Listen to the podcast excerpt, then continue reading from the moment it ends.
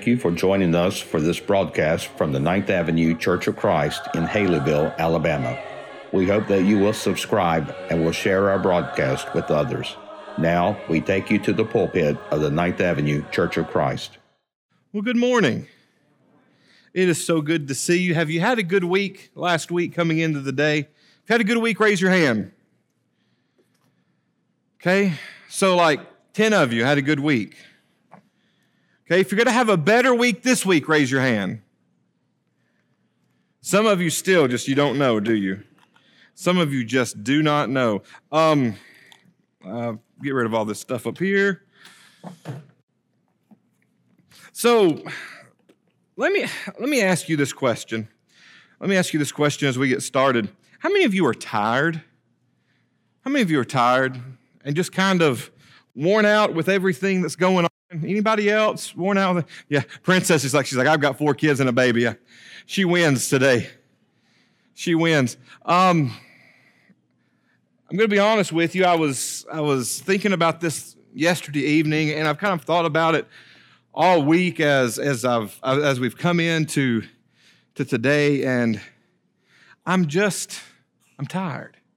Um, I, I'm I'm tired. I'm I'm kind of kind of discouraged a little bit um, with with everything that's going on. It's just kind of when you turn the news on right now, it's just kind of bad news after bad news after bad news, and you know it's it's it's every day uh, you get a phone call or a text message about someone else that you know that's sick in the hospital, and you know we really thought, man, we really thought back just six weeks ago that maybe we were we were in an okay place. You know, through the summer, we were doing things and starting new things. And now we've had to kind of pull back on some of those things and, and be cautious and mindful again. And, and it's just, it's just been challenging. It, it's kind of got us to a point where maybe some of us are down and just, you know, not as excited about life as we normally are. And as I was thinking about that, of course, on Wednesday night or on Wednesday at 2:30 and on Sunday mornings in my young adult class, I'm teaching I'm teaching from the same uh, kind of set of notes. Uh, two different groups, so kind of the same lesson. They end up being different lessons because you know it's two different groups. But uh, the passage that was read just a little while ago from Philippians has been a passage this week that I've really tried to lean into and really, really try to live and encourage by because he says at the very beginning, if you have any encouragement from being united with Christ, if any comfort from his love, if any fellowship in the Spirit. And, and, and the, the words there are so powerful to me. Okay, they're so powerful to me. This idea of encouragement is an idea of someone coming up alongside of you and helping you or, or pushing you forward in your journey. The idea of unity is, is this idea of you know, of just being joined together, this idea of fellowship to where there is a bond, there is a relationship, and there is benefit to the relationship in both halves. So you benefit from God and His relationship, and then God benefits from you with your relationship, and it's a give and take. And I've thought about this verse so much, and I've thought, you know, this is a verse, at least in my life, that I've really had to lean into this week and really pray about, you know, God, just encourage me. Just, just help me kind of move forward. Help me kind of get out of this mental rut that I've been in and that I've kind of dealt with as I've thought about, you know, what to teach and preach and, and just, you know, like I said, every day. There's there's there's something else. I mean uh, neil and brenda they were on their way to to nashville yesterday to really look forward to a extended period of time with their grandkids. And then you know they get a call and they have to come home. And now brenda's stuck with neil again you know. And i mean if you had grandkids or neil who would you rather spend time with? I mean it's just you know we just we're all facing struggles and we're all facing challenges and I got to thinking about this passage from John chapter 14, and I was thinking about, you know, the disciples of Jesus were fixed, they, they didn't realize it. But man, they were really fixing to face some challenging moments. Their, their leader, their teacher, their best friend, he was about to be crucified. You know, we, we, we, we uh, Sean just shared with us some very, you know, encouraging and vivid thoughts about that crucifixion. And they were going to witness their best friend be arrested, and then they were going to witness him die, and then he was going to come back, and that was going to be miraculous, and that was going to be great and uplifting. You know, kind of like us, we're kind of past COVID and on the other side of it. And then all of a sudden he goes, Okay, hey, I've been with you for a little while now. Now I'm going back home. And then they watch him ascend back into heaven, and they're just kind of standing there like, well, what do we do next?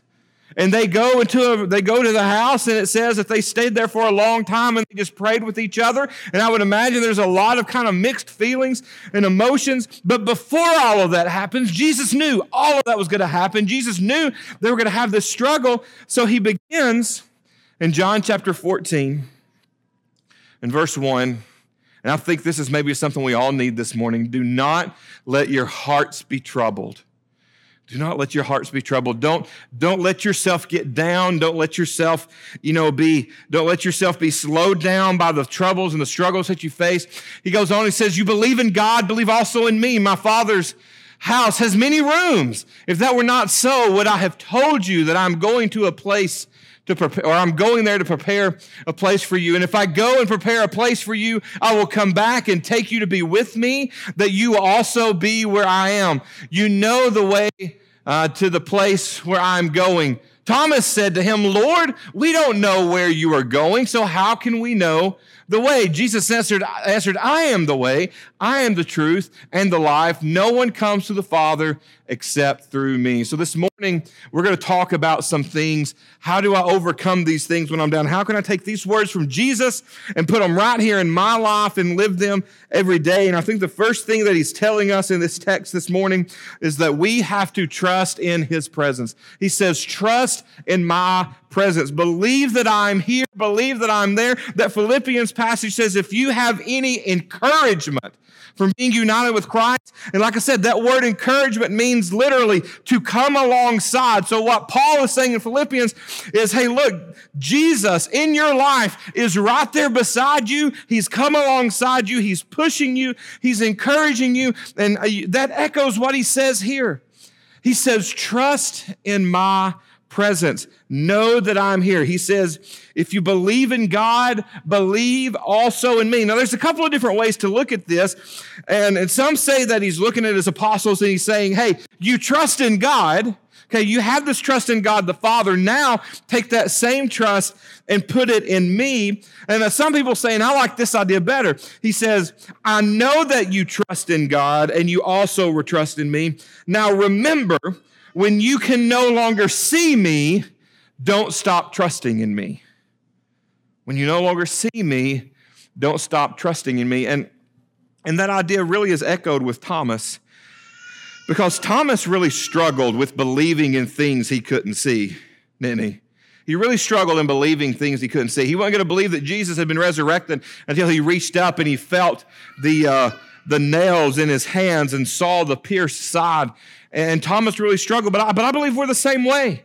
We like to put our stock in things that we can see and touch, don't we? Things that we can control, things that are tangible.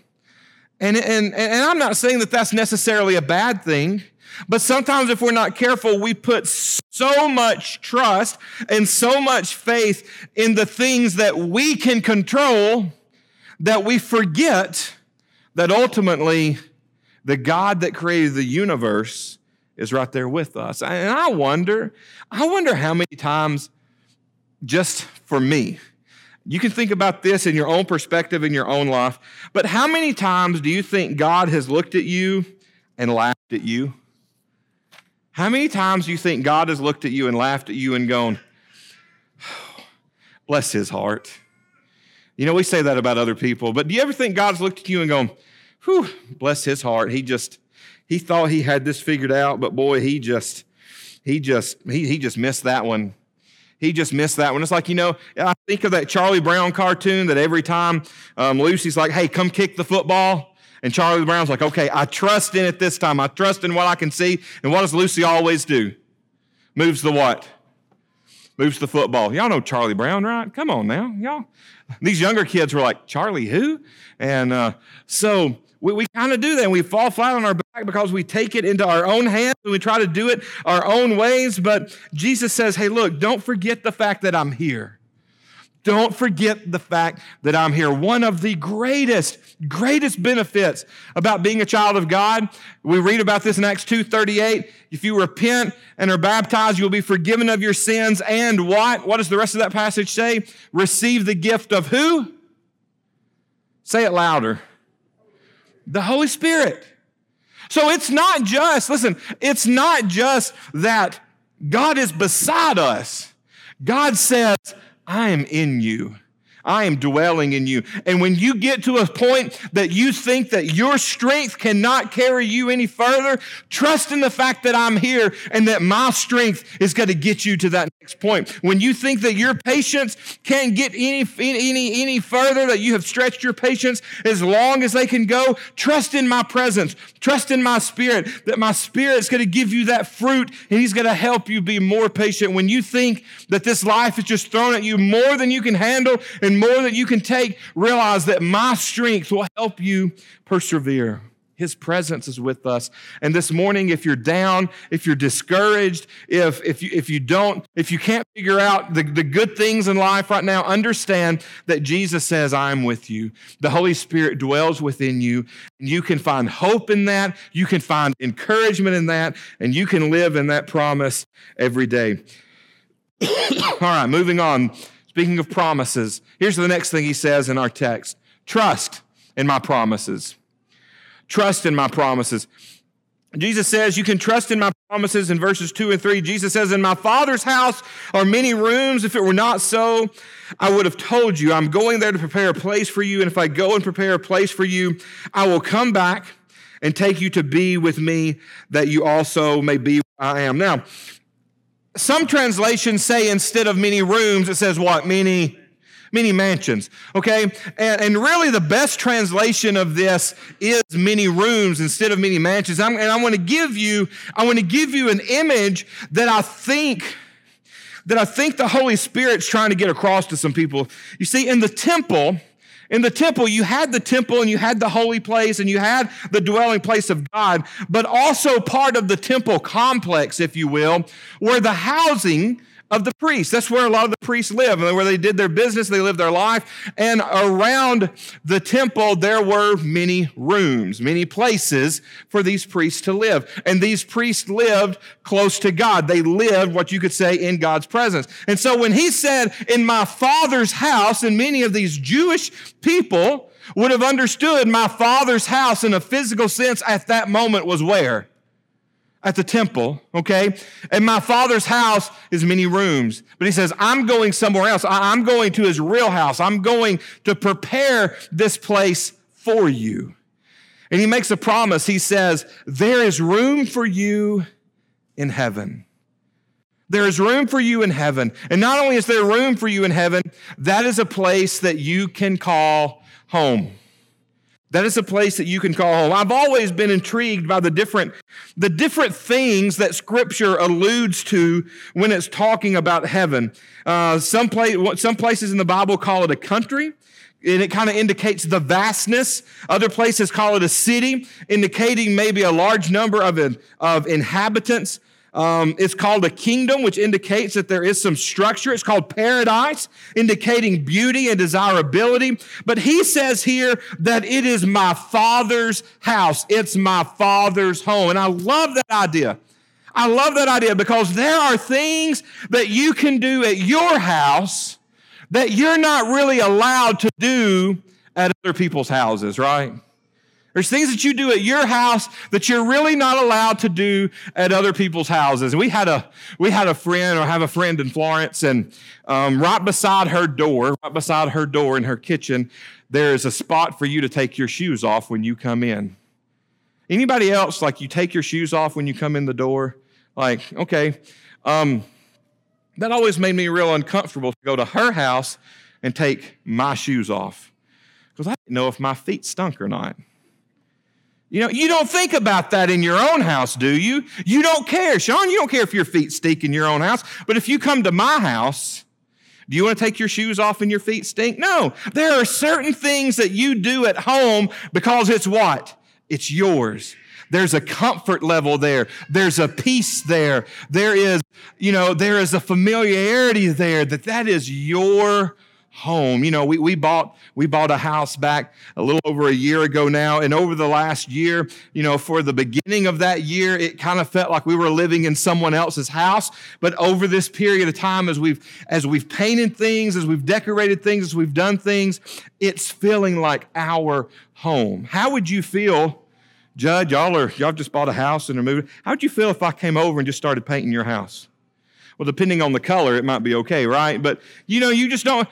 But at my house, I can do whatever I want. I can do whatever I want. Let me back. At my house, Blair can do whatever she wants. I want you to think about your home in heaven that way. That there's going to be a great comfort. There's going to be a great familiarity. There's going to be a warmth. It's going to be home. And he says, I'm making you a promise that I'm leaving but I'm, the, the reason that I'm leaving is so that I can prepare a new home for you. And I want you to think about your life right now anyway. Stop and think about heaven. Just stop and think about heaven and think about how much of you already exist in heaven. As a child of God, your name is already written there. As a child of God, your citizenship is already there. As a child of God, your God is there. Your Savior is there. Your inheritance is there. For many of us, we have family members that are already there. So much of who we are, especially in Christ, already belongs to heaven. It's already there in heaven. And he says, soon this promise will be fulfilled and we'll be in our Father's house, We'll be home and you can bring, you, you can find great comfort in that this morning. Let's keep going to the last thing here. He says, trust in my presence, trust in my promise, and then finally, trust in me. Thirdly, this is the last thing he says, verses four through six. You know the way to the place where I'm going. Thomas said, Lord, I don't know where you're going. So how can we know the way? Jesus answered, I am the way and the truth and the life. No one comes to the Father except through me. What a wonderful promise. He's saying, I'm not just going to show you the way or tell you the way or write out instructions to the way of how to get there because instructions can be confusing sometimes. He says, I'm going to come and take you by the hand to my Father's house, and then you'll be home. You'll know the way. So I ask you this morning, are you down? Are you stressed out? Do you feel burdened? Do you, do you feel like it's maybe a lot of worry and anxiety going on in your life? Maybe you do you feel empty inside? Do you feel lonely? Do you feel lost? Whatever your burden is this, mor- this morning, the solution to a troubled heart, regardless of what the trouble is, is always the same now as it always has been and always will be, and it is trust. It is trust in His presence when He says, I'll never leave you. Where He says, I'll be by your side. Don't forget my presence. It's trusting in His promises when everything seems dark and gloomy, when everything seems to fall apart. Remember the promises of God and then trust in Him. You won't get lost. You won't go astray. He says, I am the way. Just follow me. Let's go to God in prayer this morning as we close. God, it is so wonderful to be in your presence, to sing songs of praises, to lift our hearts into your throne room this morning. God, help us to understand the magnitude and the majesty of that. That our songs have entered the throne room of heaven, the throne room of the Creator today. Our prayers have entered that room. Uh, our time of communion was, was designed to remember your son who re entered that throne room. God, we just are so gracious this morning in who you are, grateful for who you are, and appreciative of who you are. And God, we are we're in challenging times and have been for for longer than any of us had ever thought we would be and could have imagined, God. And the longer that we are in challenging moments, even though you call our, mo- our, challenges momentary, sometimes those moments can last a long time in, in, in our mindset. And God, this morning, just help us to walk out of here refreshed. Help us to leave here encouraged. Help us to leave here knowing that you are in control and you're in charge and that, that you are the mighty great I am. Help us to focus on that and not the challenges around the world and even in our own community, God. Just help us to find peace today. We thank you for Jesus. We thank you for his sacrifice that gives us the hope and the promise of that eternal home with you. We thank you that there is going to be a home for us with many rooms so that we can all be together with you for eternity so that we can all be home with you for eternity. Help us to allow that to be a great encouragement to us in our lives. Forgive us when we fail you, God. Just allow these words of yours, of your, of, of your Son, from your Spirit, to convict us today and to push us into a greater relationship with you. It's in your Son's name we pray. Amen.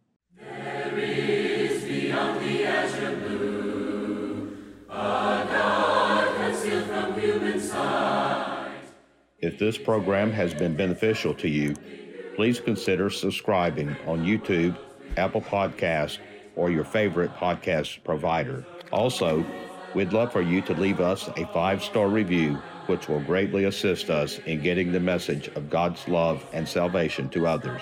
We'd love even more for you to join us in person. We are located at 2309 9th Avenue in Haleyville, Alabama. You can also check us out on Facebook, Instagram, and Twitter.